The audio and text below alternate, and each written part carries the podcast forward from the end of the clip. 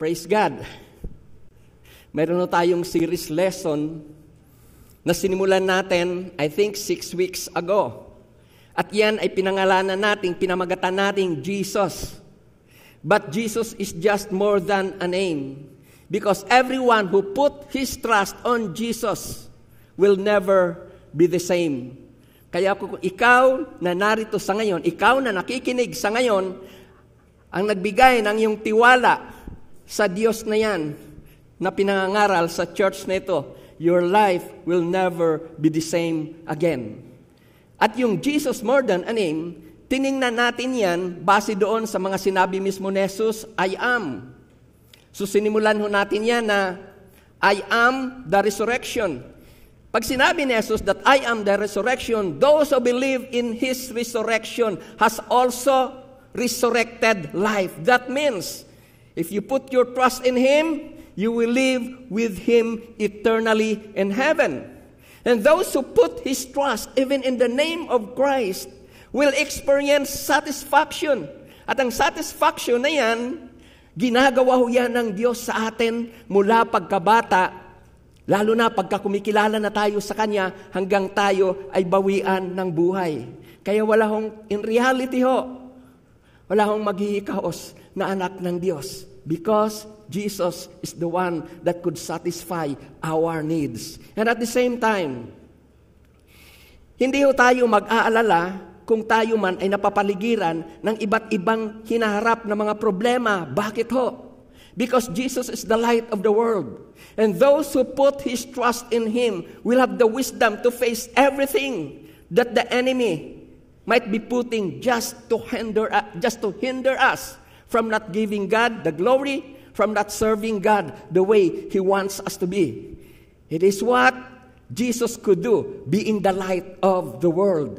And at the same time, tingnan natin that Jesus is the door. Those who commit their lives to Jesus is 100% sure. I-fast forward ko yan. The heaven's door will be opened to you.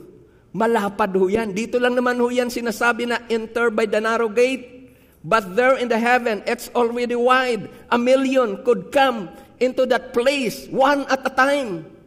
Dito lang naman ho yun binabanggit sa salibutan. But there, ang isang milyon na sabay-sabay na maligtas, kayang pumasok ho doon. That's how secured that door is. Alam niyo kung anong ibig sabihin na how secured that door is? Pag nandoon ka, hindi ka na papasukin ng mga problema. Hindi ka na papasukin ng mga pag-aalala. That's how secure that door is. And last week, tingnan ho natin, because every one of us needs care. Salamat, may parents tayo, may pastor tayo, may mga kaibigan tayo na nagmamahal sa atin. But as far as God is concerned, no one could defeat or could surpass the love, the care that Christ is giving to each one of us. We are secured in Christ because He cares so much for you. He cares so much for your children. He cares so much for your future. He cares so much for your plans. Kaya pag sa Jesus ang ating ginawa na shepherd ng ating buhay, tiyak ko, mayroong Diyos na hindi magpapabaya sa inyo. At ngayong umaga na ito, isa pang I am na sinabi ni Lord ang ating titingnan. At sisimulan ko ito sa pamamagitan ng pagbibigay sa inyo ng katanungan because I want to stir up your mind about this thing. Sa lahat ng mga sinabi ni Lord Jesus na I am serious, ito ho, alin ho doon ang pinaka-controversial sa lahat? Alin ho doon sa tingin ho ninyo? Sa lahat ng sinabi ni Lord na I am serious, Saan doon ang naging dahilan bakit siya ay napagkasunduan ng mga Jewish people na arestohin. And finally, saan sa mga statement niya na I am ang naging reason ng mga Jewish leaders kung bakit sinentensyahan na nila si Lord ng kamatayan sa krus. Na ang sabi nila, crucify Him. It was this statement that Christ made. And this statement was when Christ said, I am the Christ, the Son of the living God. Tingnan mo natin yan doon sa John chapter 10 verse 36. Ako'y hinirang at sinugo ng Ama. That's clear. Paano ninyong masabi ngayon na nila, nila, nilalas, nilalapastangan ko ang Diyos sa sinabi kong ako ang anak ng Diyos? So dyan, yan yung statement ni Jesus when He said, I am the Son of God that finally made the Jewish leaders to sentence him crucifixion. Bakit ho? Yan ang ginawang batayan ng mga Jewish leaders na decision para siya ay finally i-crucify. Kailangang makita ho natin kung paano tinitingnan ng mga Jewish people yung word na Son of God.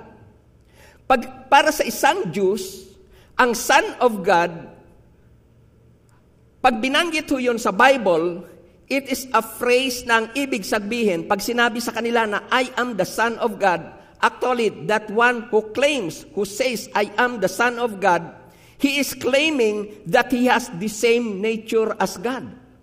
Na ang ibig sabihin, the Son of God is actually God. At iyon ang hindi matanggap ng mga tao noon. Kaya sinabi ho nila, You are blaspheming God because you said, I am the Son of God. Yun yun ang ginawa nila sa John chapter 10 verse 36 na binasa natin kanina. Tingnan ho natin ang Hebreo chapter 1 verse 3. First part nito. Tingnan nyo kung paano dineclare ng Bible ang tunay na kalagayan ni Jesus. His Son, talking about Jesus, is the reflection of God's glory. So kung paano sinasamba ang God the Father, that's also the way God the Son must be worshipped. His Son is the reflection of God's glory, exact likeness. What the Father can, the Son can also does. What the Father don't want, that's also what the Son don't want. Kaya sabi niyan, His Son, Jesus, is the reflection of God's glory and the exact likeness. Kung titingnan nga po natin, how blessed are they? Dahil pinili ho ng Diyos na sa kanilang bayan, magkatawang anak ang Diyos. So they should be blessed for that. Pero iba ang kanilang ginawa ng si Jesus ay ipanganak sa kanilang bayan. Now, Nung tinanggihan ho nila sa Jesus, sa pagkiklaim ni Jesus na siya ang anak ng Diyos, in reality, it is irony. Bakit ho? Because every time we reject, idadamay ko na hunta sa atin ngayon, every time a person reject the Son of God, what we're rejecting in reality is God's only way for us to be restored back to God. Talong-talo ang sino man na nagre-reject kay Jesus bilang anak ng Diyos. Hindi yan makakabuti sa sino man sa atin. Kasi ho, pag sinabi niya na I am the Son of God, God, it is God Himself offering us relationship through His Son. Kaya in reality, ang mga tao na yon, ang kanilang nire-reject is God's only way to be restored back to God. Sa John chapter 20 verse 31, pakinggan po nating mabuti ho ito. Lord, I pray that may this message, Lord, be one of those that will be understood better by each one of us who is listening right now. Jesus, help us. John chapter 20 verse 31. But these are written. Palawakin na ho natin yan. May Bible isinulat ang Bible that purpose. That you may believe that Jesus is the Christ, tingnan nyo, no? the Son of God. At pag yun daw ang ating pinaniwalaan, believing, what's the next phrase? You may have life in His name. You may have life in His name. So every time you accepted Christ as Lord and Savior of your life, what was restored to you? You have been restored back to the family of God. You have been restored back to the family of God. Yun yun ang reason kung bakit sinasabi sa Bible, sa isang kaluluwa lamang na nagbalik loob sa Diyos, milyon-milyong anghel ang nagsasaya. Because God wants His place to be populated by people whom He loves. At tayo po yon. Kayo yan na nakatayo sa ngay- nakaupo sa ngayon. Kayo yan na nakikinig sa ngayon. Bago natin ipagpatuloy ito, gusto ko na atin munang maunawaan bakit kailangan ng anak ng Diyos na magkatawang tao. Meron akong tatlong reason na ibibigay sa inyo. Number one, bakit kailangan ng anak ng Diyos na magkatawang tao? Number one, nalinlang ho kasi ang tao eh. So nung nalinlang ang tao ng Diablo, doon pa lamang sa Genesis chapter 3, what happened? Sin entered. Yun yun ang number one, man sin. Nagkasala ang tao. And it is the sin that man committed that separates us from God. Isaiah chapter 59 verse 2. Sabi diyan, but your iniquities. Pag sinabi iniquities, it is our sinful acts. Yan yung ating mga masasamang gawa. It could be in thoughts. It could be in deeds. It could be in action. So, but your iniquities have made a separation between us and God. So it is sin. Sin separates us from God. And your sin have hidden His face from you so that He does not hear. Pag sinabi ng Bible dyan na, your sin hidden His face from you, it is our sin that caused Him to reject us. It is because of what we did, that sinful act. Okay, yun yung una. Man sinned. Pangalawa, because man sinned, ang kasunod na mangyayari, all will perish because the wages of sin is death. So all will experience death. Separation from God. It's not just a physical death na kung saan ay hihimlay ka. Ang real meaning ng death sa Bible, you will be, we will be separated from God if Christ is not in us. All will perish if God will not do this act of saving us through His Son. Tingnan natin yan sa John chapter 3, verse 16. Ang sabi diyan, For God so loved the world. Ilagay mo yung sarili mo diyan. Tingnan mo mabuti ang katayuan mo sa buhay before you come to Christ. O kung hindi mo pa kilala sa Jesus, ilagay mo ang sarili mo diyan sa world. Kung ikaw ba ay tunay na kaibig-ibig, kung tunay nga ba na ikaw ay katanggap-tanggap, ngayon, kung makita mo ang sarili mo na ikaw ang binabagit dyan, sa'yo din mismo ibinigay ng Diyos ang kanyang bugtong na anak. Ang sabi dyan, that He gave His only begotten Son, that whosoever believes, whoever believes in Him should not perish but have everlasting life. So the only way to experience that everlasting life so that we will not perish in hell is through His Son. Through His only Son. Ito yung pangatlo. Ito yung pinakamahalaga sa lahat na gusto ko na ating maunawaan ngayong umaga. Bakit kailangan ng anak ng Diyos na magkatawang tao? Pangatlo No one. Maaring napakarelihiyoso mo and you've been so devoted to that. But your life apart from Christ will soon perish into a life that you don't want. Because there is only one way for us to be restored back to God. Our good deeds, it could never restore us back to God. Religion, whatever is it, it could never restore a relationship back to God. So there's only one way. It is only through Christ. Tingnan natin ang John chapter 3 verse 36. He who believes in the Son, tingnan niyo, ang mga naniniwala daw kay Jesus bilang anak ng Diyos, ang declaration ng Bible has everlasting life.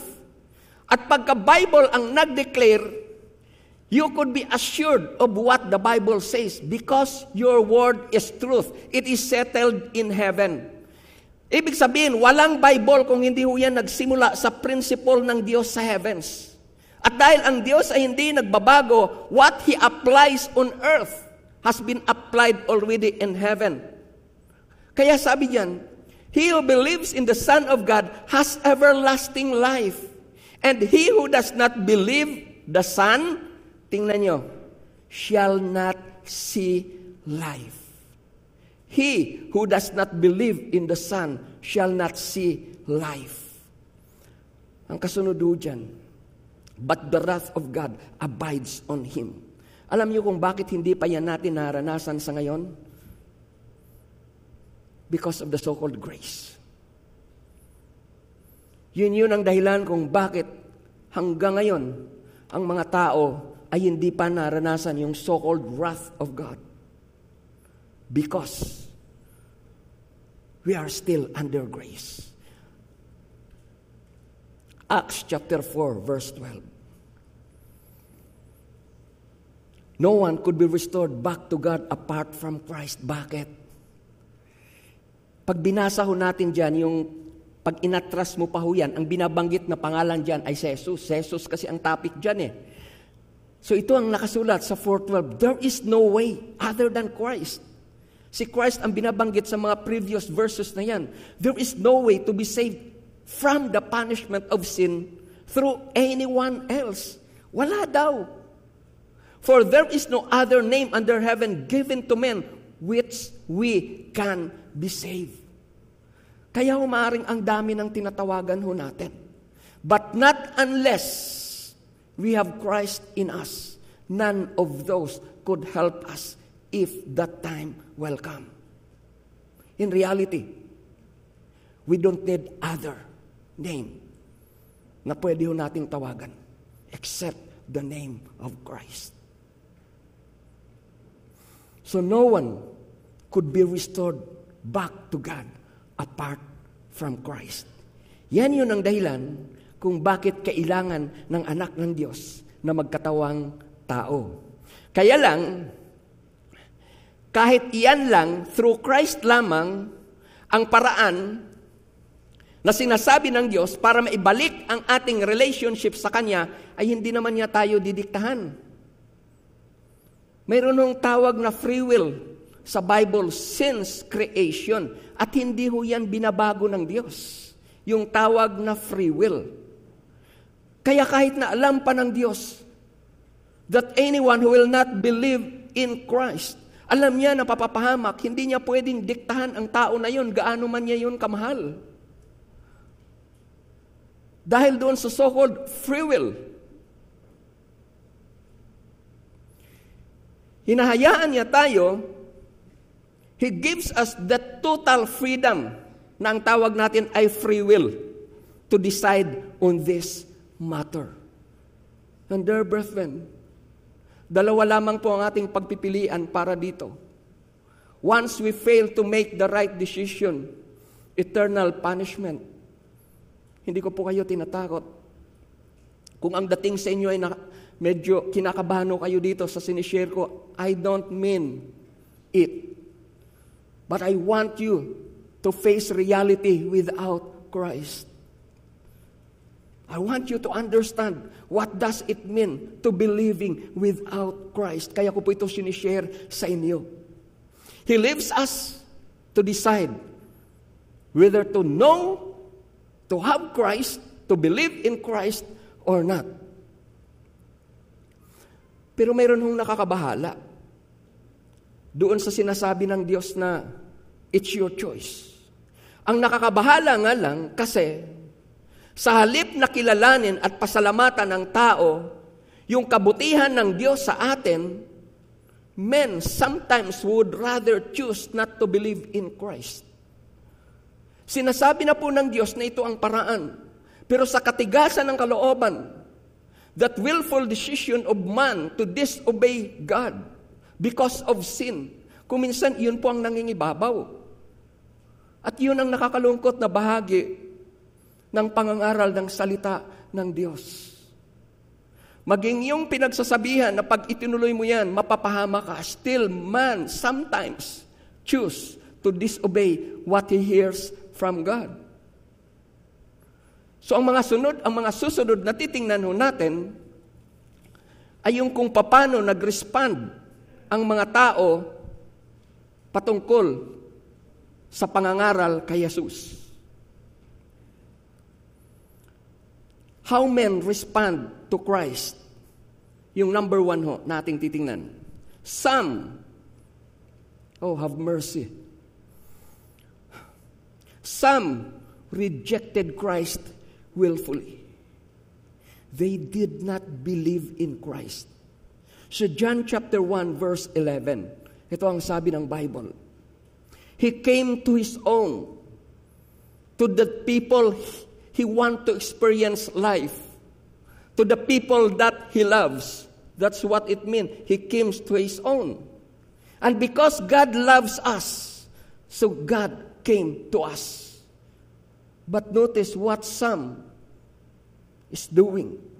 They did not receive Him. They did not receive Him. Oh Lord Jesus, could we pray for these people now? Father, if up to now, kung ang pangangaral ng salita ng Diyos patungkol kay Jesus na siyang tanging kaligtasan, ay patuloy, Lord, na niresist ito ng mga tao na nakakapakinig, Lord, we pray, have mercy upon them. Open their mind of understanding, our Father, that they may see their need of Christ. Nagtitiwala kami, Lord, you will help these people because you love these people the way you love us in this church. And I believe, Lord, this church will be filled with people na gagawa ng desisyon to receive you as Lord and Savior of their life. We're declaring it in Jesus' name. Thank you, Lord. So some rejected Christ willfully. But in reality, itong mga tao na to, ay wala na ho silang masasabi pa o magagawang dahilan kung bakit hindi nila kilalanin si Jesus bilang Diyos. Lalo na't si Jesus mismo ang nagsabi sa kanila in front of them who He is. At titingnan ho natin ang ilan sa, sa mga ito. Sa John chapter 3, verses 13 to 18, nung kausap niya si Nicodemus, ang tawag niya sa kanyang sarili, Son of Man. And at the same time, he called himself to be Son of God. So mayroon po akong ikaklarify ho dito kasi dito sa ating mga titingnan, ginamit ni Jesus na siya, tinawag niya ang kanyang sarili na siya ay Son of Man at tinawag din ni Jesus ang kanyang sarili na Son of God. Is there a difference between the two? Okay. Tingnan ho natin yan sa John chapter 3. Kasi ang gusto ko na maunawaan ninyo, when God says that Jesus is called the Son of Man, sa iba naman kasing part, ginamit yung Son of God, but in reality, iisa lang yon. They talk about the same person, Jesus. Tingnan nyo ito. At kung paanong itinaas ni Moises ang ahas doon sa ilang, gayon din naman, kailangang itaas ang anak ng tao. Tingnan nyo yun, anak ng tao ang ginamit. Ang kasunod na phrase, upang ang sino mang sumampalataya sa kanya, ang binabanggit doon, anak ng tao. Upang ang sino mang sumampalataya sa anak ng tao ay magkaroon ng buhay na walang hanggan. Tingnan nyo, ano, anak ng tao ang ginamit dyan. But just the next verse, tingnan nyo. Gayon na lamang ang pag-ibig ng Diyos sa sanlibutan, kaya ibinigay niya ang kanyang bugtong na anak. Ang ginamit na ngayon dyan, hindi na anak ng tao, God's only son bigaten. Tingnan nyo, upang ang sumampalataya sa Kanya, kanina, upang ang sumampalataya sa anak ng tao, nakita nyo po. Nakita po ninyo yung pinupoint ko po dito. Okay, tuloy natin. Upang kanina, kung yung binanggit kanina, upang ang sumampalataya sa anak ng tao, dito naman, upang ang sumampalataya sa Kanya na ang binubugtong, ang tinutukoy ay bugtong na anak ng Diyos ay hindi mapahamak, kundi magkaroon ng buhay na walang hanggan. So pagbabanggitin ko po sa inyo ngayon yung word na Son of Man at Son of God all talks the same talks to the same person. It refers to the same person, to Jesus Christ Himself. Punta tayo ngayon sa kasunod. What did Christ said about Him sa mga tao na to? Na parang nakapagtataka, they keep on rejecting who Jesus is. At wala naman silang makita ni minsan na si Jesus ay nagsinungaling. So kung wala kang makita sa isang tao na ni minsan man siya ay nagsinungaling, walang reason kung bakit magdadoubt ka sa kanya. And that's what Jesus did. Okay. Sa so John chapter 5 verse 25, nang kausap niya yung mga Jews na yan, na ayaw maniwala sa kanya, ano ang tawag niya sa kanya? Son of God. Makikita natin yan sa so John chapter 5 verse 25. Then sa John chapter 6 verse 27, Nung nagpakain siya ng limang libo, mula sa limang tinapay at dalawang isda, ang tawag niya sa kanyang sarili, He is the Son of Man. Sa John chapter 9, verses 35 to 37, nung siya ay mayroong pinagaling na isang bulag mula pagkabata. Well, gusto ko na makita natin doon, ni minsan sa Bible, wala tayong makikita doon na napagaling na isang bulag mula pagkabata. This was the first time na yung isang bulag mula pagkabata ay nagkaroon ng paningin. And Jesus did it. Ano ang sabi niya sa kanyang sarili? Nung ginawa niya ang himala na yon, He is the Son of Man. At ito pa ho, hindi lang niya sinasabi na siya ang Son of Man by words. Binaback up pa niya yan ng works. Ibig sabihin, pag sinasabi niya na siya ang anak ng Diyos na inahalin tulad niya, kaya niyang gawin kung ano ang magagawa ng Diyos, ipinakita niya yan sa mga tao na yan. Tingnan natin ito. Dito lamang ako kukuha sa John sa book of John. Sa chapter 2 ng book of John, doon natin makikita yung unang himala. Tubig, ginawang alak. That was the first miracle that Christ did. Then sa chapter 5, yung isang pilay sa Bethesda, pinagaling ho yun ni Jesus instantly. Another miracle. Sa chapter 6, Limang libo, mahigit pa. Dahil kasama ang mga babae, mga nanay, mga asawa ho nila. Hindi ho ito na witness ng isang tao. Yung mang parabang may hawak ka dito na isda. Pagpalagay mo ito, isang pirasong isda. Kitang-kita, halimbawa, ipagpalagay ninyo, kayo yan, nandito si Jesus. Kung paano minultiply ni Jesus, paano na yung isang isda ng anak ng isang isda. Okay lang yun kung mga anak sa tubig eh, eh ito luto. Tingnan nyo kung anong klaseng miracle ho yun. Ang buhay, pwede hong manganak ho yun. Pero ito, patay na, luto na ito eh. Hindi na ho yun mamumultiply in whatever way. Pero God shows it to them. I mean, Jesus. So kitang-kita nila ho yun kung paano ho yun dumadami. Now, isang bulag muli doon sa chapter 9, ang pinagaling ni Jesus na nakarating ito mismo doon sa mga religious leaders. Then, yung patay na binuhay sa chapter 11, Lazarus. Kaya kung titingnan natin, with the words of Christ, which says that He is the Christ, plus the works of Christ to back up His claim that He is Christ. Still, John chapter 12, verse 37. But although, tingnan niyo yun ano, but although He had done so many signs before them, hindi ho yun ginawa in secret. It was done right in front of them, in their very own eyes. Still, they did not believe in Him. Nakakalungkot. Sa present day situation ho natin, maring meron ho kayong mga sinisharean. Ang buhay ninyo mas magulo pa kaysa kanila. Pero nakilala ninyo si Lord. Naayos ang buhay niyo. Pero ayaw manampalataya na kaya naayos ang buhay ninyo dahil kayo ay kumilala kay Jesus. Ilan sa inyo dito ang dati ay walang-wala. Maaring ka-office mate nyo, kapitbahay ninyo, mas maganda pa ang kanilang buhay kaysa inyo. Pero nalagpasan ninyo sila.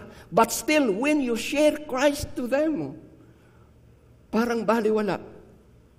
They need your prayers more. That God will open up their minds of understanding. Keep on praying for them. Keep on sharing to them the Word of God. That's all that they need para mabuksan ang kanilang kaisipan. Now, yun pong pagre-reject, ito, para sa akin ano? Para sa akin, kung ayaw mo sa akin, at wala ka namang gagawing kasamaan sa akin, tanggap ko yan. Ayaw mo sa akin, wala ka namang gagawin. Ayaw mo lang sa mukha ko. Okay lang yan. Tawag natin doon, passive rejection. No harm done. Ang alarming dito ay yung tawag natin na active rejection. Yun bang gagawan ka na ng masama nung umaayaw sa'yo. And that's exactly what these people did to Jesus Christ. Yung inaayawan nila, si Jesus mismo. Gusto na nilang gawa ng masama. And let's see some of those. What did these unbelieving people did to him? Una, they slander. Ano ang ibig sabihin ng slander? To make a false statement that causes people to have a bad opinion of someone. Ang ginagawa nila, character assassination. Sinisira ang puri, sinisira ang dangal, winawasak ho yung pangalan. Tingnan natin yan sa John chapter 10, verses 19 to 21. At muling nagkaroon ng pagkabahabahagi ang mga Hudiyo dahil sa salitang ito. When he said, He is the Son of God. At marami sa kanila ang nagsabi, tingnan nyo no, mayroon siyang demonyo. So yung mga tao na nagsasabi na na mayroon siyang demonyo, ang purpose noon, sirain ang tao na yan. At nakakalungkot ho yan kasi sa Bible, ang mga demonyo, hindi lamang nananampalataya na si Jesus ay anak ng Diyos, nanginginig pa. Kaya kung minsan eh, parang maniwala ako na mayroon pang mas masahol, sorry. sa demonyo. You know what I mean? Ano pa ang kanilang ginagawa? Ito pa ang kanilang sinabi. Siya ay nauulol. Yung bang nababaliw. He is mad. He is insane. Bakit ninyo siya pakikinggan? Sa verse 21, sinabi naman ng iba, hindi ito ang salita ng, ng isang may demonyo. Kaya ba ng demonyo na magbukas ng mata ng bulag? So ang nagagawa ng isang tao na ayaw kumilala kay Jesus ay ito, for sure, they will slander Him. Kaya wag tayong magtaka kung bakit sa mga nag-share ng kabutihan ng Diyos, people also tells negative things about you. Ang reason noon, what they are rejecting is not really you. What they are rejecting is the good news that you are sharing to them. What else did they do? They stoned him. Yung bang hindi lang nila sinisiraan sa Jesus, gusto na talaga nilang sasaktan. Muling dumampot ng mga bato ang mga Hudeo upang siya'y batuhin. Pansinin po niyo yun, ano? Ayaw lang maniwala sa sinasabi mo, pero babatuhin. Naalala ko tuloy yung mga panahon na kung saan eh, nagsisimula pa lamang yung tinatawag na pangangaral ng salita ng Diyos sa mga university belt. Hindi nyo na siguro naranasan sa ngayon, pero noon kung mangangaral ka ng salita ng Diyos, pag dumaan ka sa palengke, kamatis na bulok ang, ibubul- ang ibabato sa iyo. Yes, nangyayari yan nung kapanahunan ko. And the worst thing that these people did because of the rejection of Jesus Christ is when they sentence him to death without fair trial. Yun yun ang pinakamatindi sa lahat. Hindi mo na nga pinag-aralang mabuti, hindi mo na nga sinuri ng mabuti kung ang tao ba na to ay karapat-dapat nga sa ganitong parusa, sa ang, na dapat makaranas ng ganon, sinintensyahan pa siya ng isang parusa without fair trial. Yun yun ang reason kung bakit siya ay nakapako sa cross because of the death sentence without fair trial. Sa atin hong mga tiningnan ay mayroon akong gusto na makita natin mula sa ating mga tinalakay. Ito, gusto ko na makita ho natin dito ang reason bakit gusto nilang patayin si Lord. Gusto ba nilang patayin si Lord kasi may, nasi, may nakita silang kasalanan sa Kanya? No. Pag binasa ho natin ang kwento ni Jesus, from the Gospels, makikita ho natin diyan, not a single, a single sin could be seen in the life of Jesus. Wala. Wala ho tayong makikita ho na any sin na pwedeng mag-pinpoint kay Lord para siya ay mahatulan ng kamatayan. Hindi rin yun dahil sa na-misunderstood nila si Lord.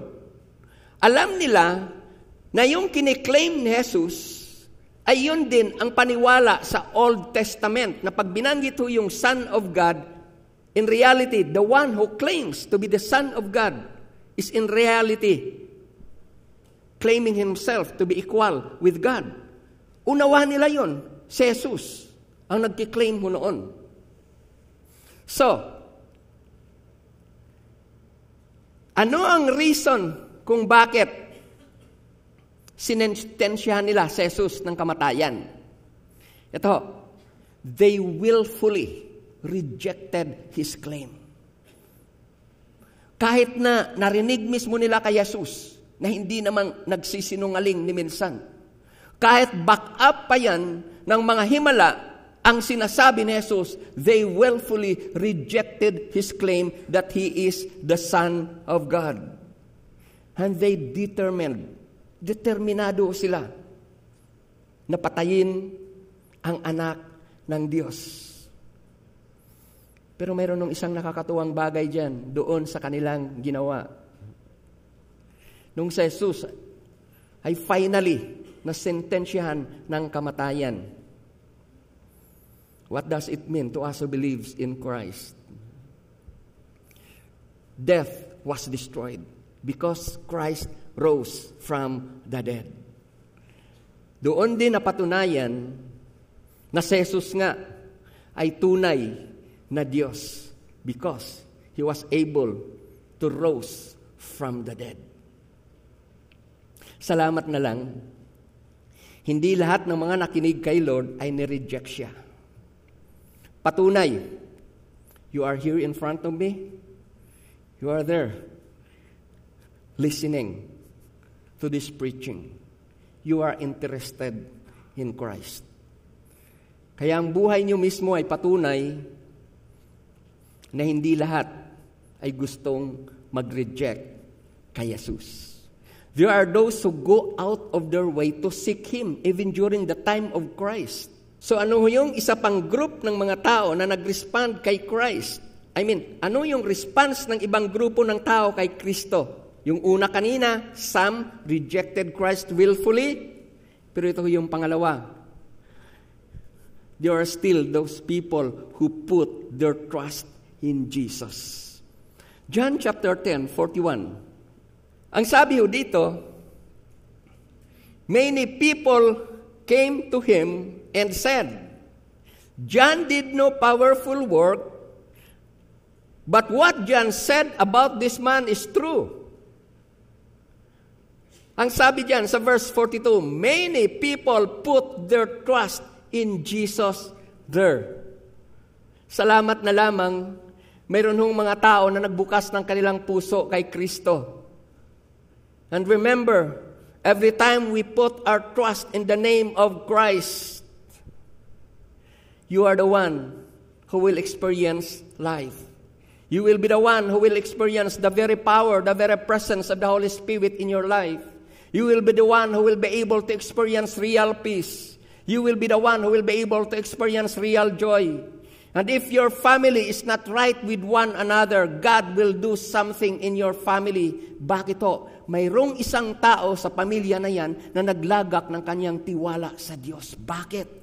Ang gusto ng Diyos, kung bakit gusto niya na ma-restore ang ating relationship sa Kanya, upang yung heavenly na uri ng pamumuhay, naroon ang kagalakan, naroon ang kaayusan, mayroong pag-ibig, mayroong pag-uunawaan, mayroong pagtanggap, iyon ang gusto niya na maranasan ng pamilya na yan. He wants to establish that heavenly life sa atin na tumanggap sa Kanya. Kung sa langit walang kaguluhan, ang gusto ng gusto ni Lord. Kahit nandito tayo sa magulong sanlibutan, ang puso natin ay mayroong kapayapaan. That's what a life could experience if his relationship is restored back to God. At mangyayari ho yan kung sa Jesus ay kilalanin at tanggapin natin bilang sariling Panginoon at tagapagligtas ng ating mga buhay. Malapit na ho tayong magtapos. Ito po yung conclusion. Why is there a need for all to believe that Jesus is the Son of God? Why is there a need for all to believe that Jesus is the Son of God? Bakit kailangan nating alamin at saliksiking mabuti ang katotohanan tungkol kay Jesus? Bakit kailangan nating gawin yon? Upang higit kong maipakita sa inyo ang kahalagahan ng topic nating ito, na sa conclusion na ho tayo, magpapakita po ako sa inyo ng ilang clippings ng mga tao na nagdesisyong ayaw kumilala kay Lord. Pero magbibigay po ako sa inyo ng warning. Let me show to you 1 Corinthians chapter 10 verse 11. I have no other purpose kung bakit eh ipapakita ko sa inyo ang buhay ng mga tao na to na nag-disregard kay Jesus. Sa Bible po kasi, maraming tao yan dyan na hindi kumilala kay Jesus. At ito ang sabi ho ng Bible, nangyari ito sa kanila. Yung mga hindi kumilala kay Lord, mayroon hong mga bagay na naranasan o sila na tiyak ayaw nila. But simply because they disregarded Christ, they did not respond right to Christ. Hindi maganda ang kanilang naranasan. At ang sabi sa Bible, nangyari ito sa kanila bilang babala sa atin. So I don't want to sow fear. I just want to have a warning para maiwasan ho natin yung maaring hindi magandang mangyari if we keep on rejecting Christ. Nangyari ito sa kanila bilang babala sa iba, it could be us. It could be people who will whom the Word of God will be shared tomorrow or some other days. At nasusulat, tingnan niyo yung purpose, ano? Upang turuan tayong inabot ng huling panahon. Yun po yun ang purpose ko. Ito na po yung mga tao na to. John Lennon. Alam natin na si John Lennon ay isa sa mga membro ng kilalang banda na ang tawag natin ay Beatles. At minsan, in-interview sila ng American Magazine. At ito ang sabi ni John Lennon, Christianity will end. Imagine mo po yun ano, kung gaano kapalalo ang ganong klaseng kaisipan. Magtatapos daw yung Kristyanismo. Yan ay mawawala. I do not have to argue with about that. I'm certain. This is a man mocking God. Jesus was okay, but his subjects were too simple. Today, oh, have mercy upon this kind of thinking. Today, we are more famous than him. Alam niyo ba kung ano ang kasunod na nangyari dyan? Banda ho yan. But that was the start na, na sila po ay nagkanya-kanya. The Beatles disbanded. At ito ang pinakamatindi sa lahat. Noong 1980, yung sarili niyang tagahanga. panatiko mismong tagahanga, no? Yun ang bumaril sa kanya. How tragic is the end of a man who considers himself better than God. Another man, Marilyn Monroe. Ito naman po isang Hollywood celebrity. Some of you ay hindi na ito naabutan. Maaring nababasa nyo na lamang ito. Ito po yung isa sa mga pangyayari sa kanyang buhay. Habang kinukuna no siya ng film sa isang studio, binisita siya ni Billy Graham. Tiyak, kilala niyo si Billy Graham.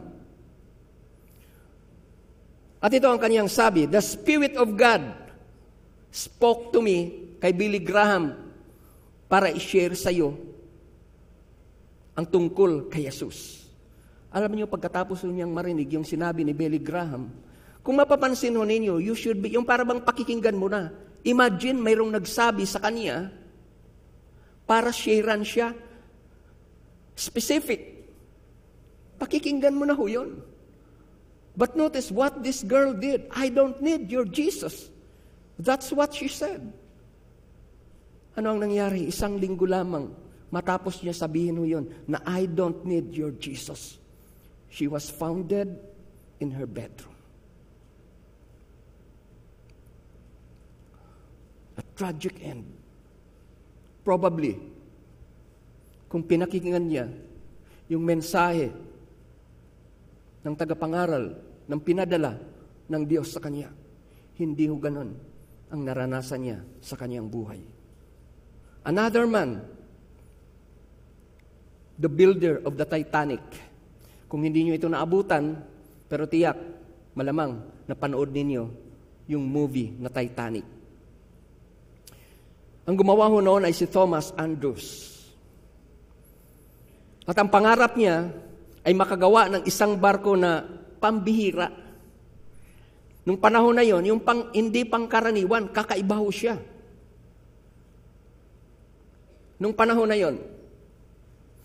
At minsan, during the launching, nung barko na yan, tinanong siya ng reporter.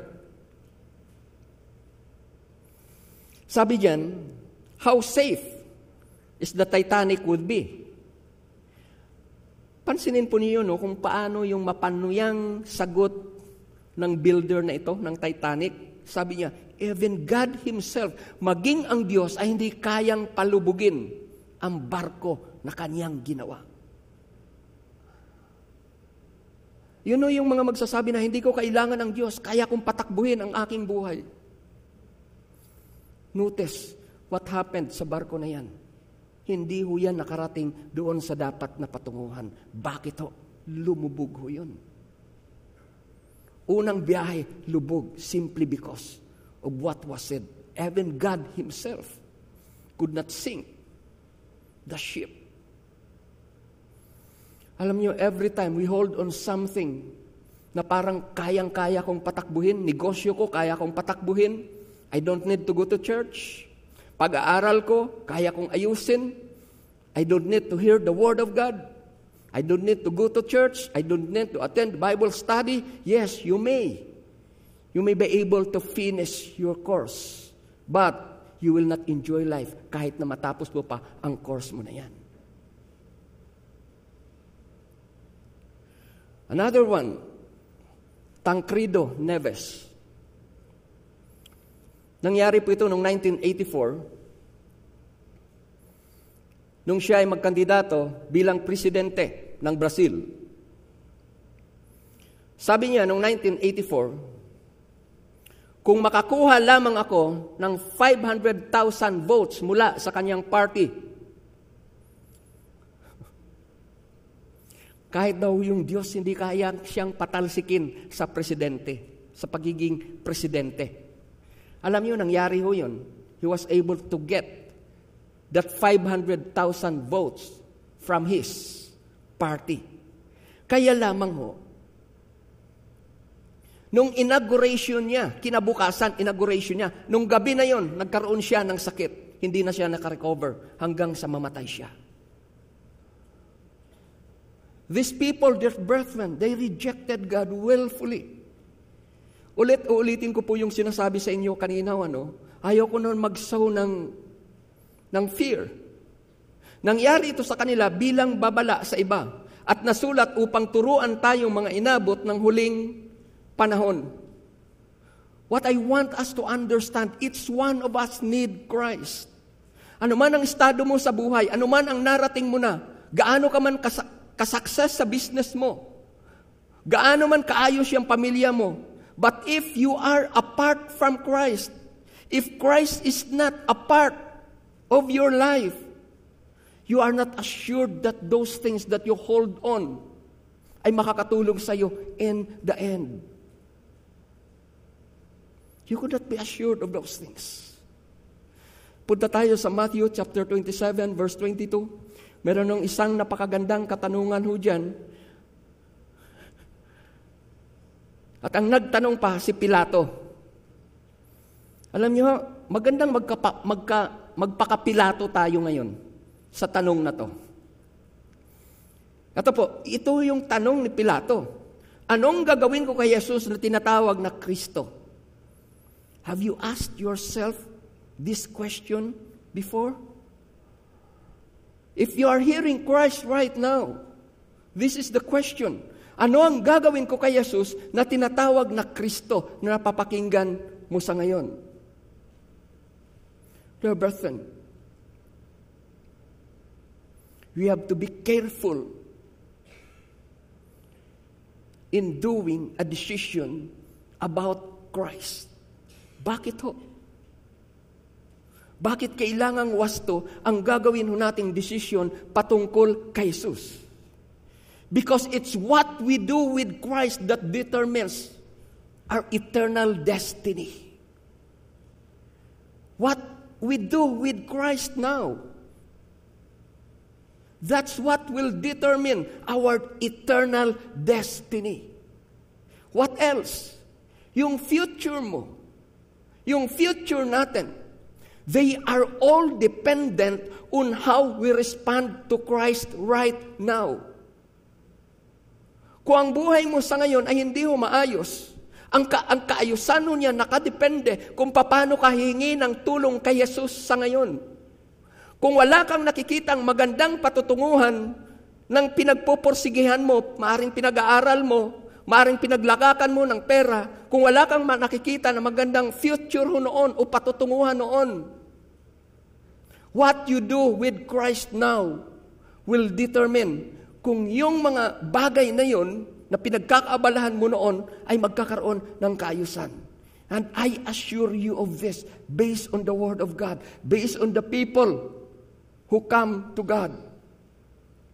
Wala pa hong nasulat sa Bible na nagsisi nung kumilala kay Jesus. Wala hong tao na nagsisi dahil tinanggap niya si Jesus bilang sariling Panginoon at tagapagligtas ng kanyang buhay. I could talk to people, pwede ako magpakilala sa inyo ng mga tao na narito. Ang reason kung bakit sila nagpapatuloy, kahit na maulan, pumupunta sila dito sa church, dahil ang buhay nila, pinagpalaho ito ng Panginoon. And there's no reason for them why they will not come to church and say, Thank you God for what you have been doing upon me. Salamat sa iyo, Panginoon. Hindi ho mapigil ang mga tao na to to keep on coming to church. Salamat na ayos ang anak ko. Salamat na ayos ang buhay ko. Salamat nagkaroon ng direction ng kaayusan ang pagsasama namin. Pwede ho akong tumawag ng mga tao na ganon. But, there's a danger, a great danger, if we will reject Christ willfully. I have been sharing to you about Christ right now. And anyone could reject Christ the way the religious leaders rejected before during the time of Christ. But let me tell you this truth, dear brethren. There's a truth from the Bible that could never, hindi mo ito kayang baguhin no matter what. Puntahan natin yung 1 John chapter 5 verse 11 to 12. 1 John chapter 5 verse 11 to 12. Sabi dyan, and this is the testimony that God has given us eternal life. And this life is in His Son. Ito ang gusto ko na atin i-highlight. He who has the Son has life. He who does not have the Son has no life. Yan lamang po. Yung verse na yan, before we make a decision to reject Christ, consider this verse. He who has the Son has life. It is, it is God's promise to those who will believe, who will put their life in the very hands of the Son of God. They are the one who will experience life. They, will, they are the one who will experience satisfaction. They will be the one who will experience illumination. They will be the one who will experience security. They will be the one who will experience how good and how caring our Father is. Those who put their life in the very hand of Christ. He who has the Son has life. He who does not have the Son, it's very clear in the Bible. You don't have life if you don't have the Son. No Christ, no life. That's what the Bible says. So it's very dangerous not to put our life in the very hands of Christ. He who has the Son as life, you don't need to go to heaven to experience that. As long as you have Christ even here. Alam niyo na kahit na ikaw ay may sakit, nasa ospital, walang pambayad, kapos. But if you have Christ in your heart, with Christ in my vessel, I can smile at the storm. Tingnan nyo, no? Oh, that's what, yun know, yung magagawa ho ng Diyos sa atin hong mga buhay. Yung contentment ay wala ho kasi meron ako physically or what this world offers. One, Once you have Christ in your heart alone, you could face life ahead confidently. You could. It is Christ who will empower you to do it. It is Christ who will empower you to do it. And this is the testimony that God has given us eternal life, and this life is in His hand. He who has the Son has life. He who does not have the Son of God does not have life. That verse, this verse alone, could explain. Kaya po nagiging magulo ang buhay, kaya po hindi nagkakaroon ng kaayusan ang buhay ng isang tao. Reason, hindi ho siya nagpapasakop. Hindi ho siya sumasampalataya sa anak ng Diyos. Sabi ho sa Bible, He who has the Son has life. Magulo ang isang buhay ng isang tao na wala kay Jesus. Hindi maayos. Wala kang kasiguraduhan. Maring okay ka sa ngayon. Pero kung wala kang Kristo sa buhay ko, mo, wala kang assurance na bukas okay ka pa rin. Maring okay ang pamilya mo sa ngayon. But if you don't have Christ, wala kang assurance yung family mo ay buo pa rin yan hanggang sa bukas. At hanggat hindi natin dadalhin ang ating mga anak sa pananampalataya, wala tayong assurance nang ini-enjoy natin ngayon na buhay, a life in Christ, ay yun din po ang ma-enjoy ng ating mga anak. Kaya napakahalaga, we as a church, be sure your faith, lalo na sa mga tao na malapit sa iyo, sa kakilala mo, sa kaibigan mo, be sure to tell the goodness of Christ to them. Christ alone could save us. Christ alone is the way for our relationship be restored back to God. I just want to clarify this, brethren. Hindi ko naman sinasabi na lahat ng kikilala kay Lord bilang sariling Panginoon at tagapagligtas ng ating buhay ay magiging tanyag, magiging dakila, yayaman, kikilalanin, titingalain, mananalo, pagka pumasok sa election, Hindi ko sinasabi na lahat ng anak ng Diyos ay maging first honor sa school. Hindi ko sinasabi na lahat ng anak ng Diyos ay magiging head sa kanila pong ina-applyan. Hindi ko po sinasabi ho yan. Pero ito ho ang tiyak. Nagkakaroon ng kaayusan. Nagiging payapa ang buhay ng isang tao na naglagak ng kanyang buhay sa anak ng Diyos. Sigurado ho yan.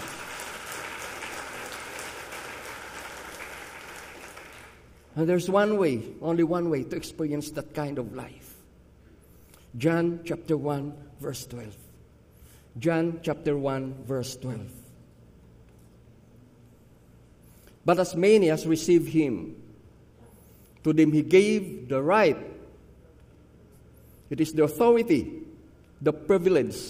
Sa Tagalog, iyan ay karapatan. To become children of God to those who believe in the name of Jesus. Here's my question to all of you who is listening right now. Ano ang response mo sa anak ng Diyos sa ngayon? Ano ang response mo sa katanungan na nakasulat sa Matthew chapter 27 verse 22? Ano ang gagawin ko kay Jesus na tinatawag na Kristo? Sa John 1.12, ang sagot ko doon, kailangan nating tanggapin siya bilang sariling Panginoon at tagapagligtas ng ating mga buhay. And let me lead you to a simple prayer to experience this now. Sundan niyo ang maikling panalangin na ito at ariinin niyo ito bilang taos puso ninyong panalangin sa Panginoon. Panginoong Jesus, Sabihin mo natin ito sa Diyos, Panginoong Yesus, salamat sa pagpapaunawa na ginawa ninyo sa ginawa ni Jesus para sa akin. Panginoon, tinatanggap ko ang iyong anak na si Jesus bilang aking Diyos, Panginoon at tagapagligtas ng aking buhay. Nagtitiwala ako na mula ngayon ang buhay ko ay mayroon ng patutunguhan Salamat banal na Espiritu Santo, kayo na ang hinahayaan ko na maghari, mangusap at magturo sa buong pagkatao ko. Salamat Panginoon, alam ko, nakalaan ang buhay na walang hanggan para sa akin na kumilala kay Jesus na bugtong na anak ng Diyos. Salamat sa kaligtasan. Let me pray for you. Father, salamat Lord sa mga tao na nag-respond sa sinasabi ninyo that all of us need Christ.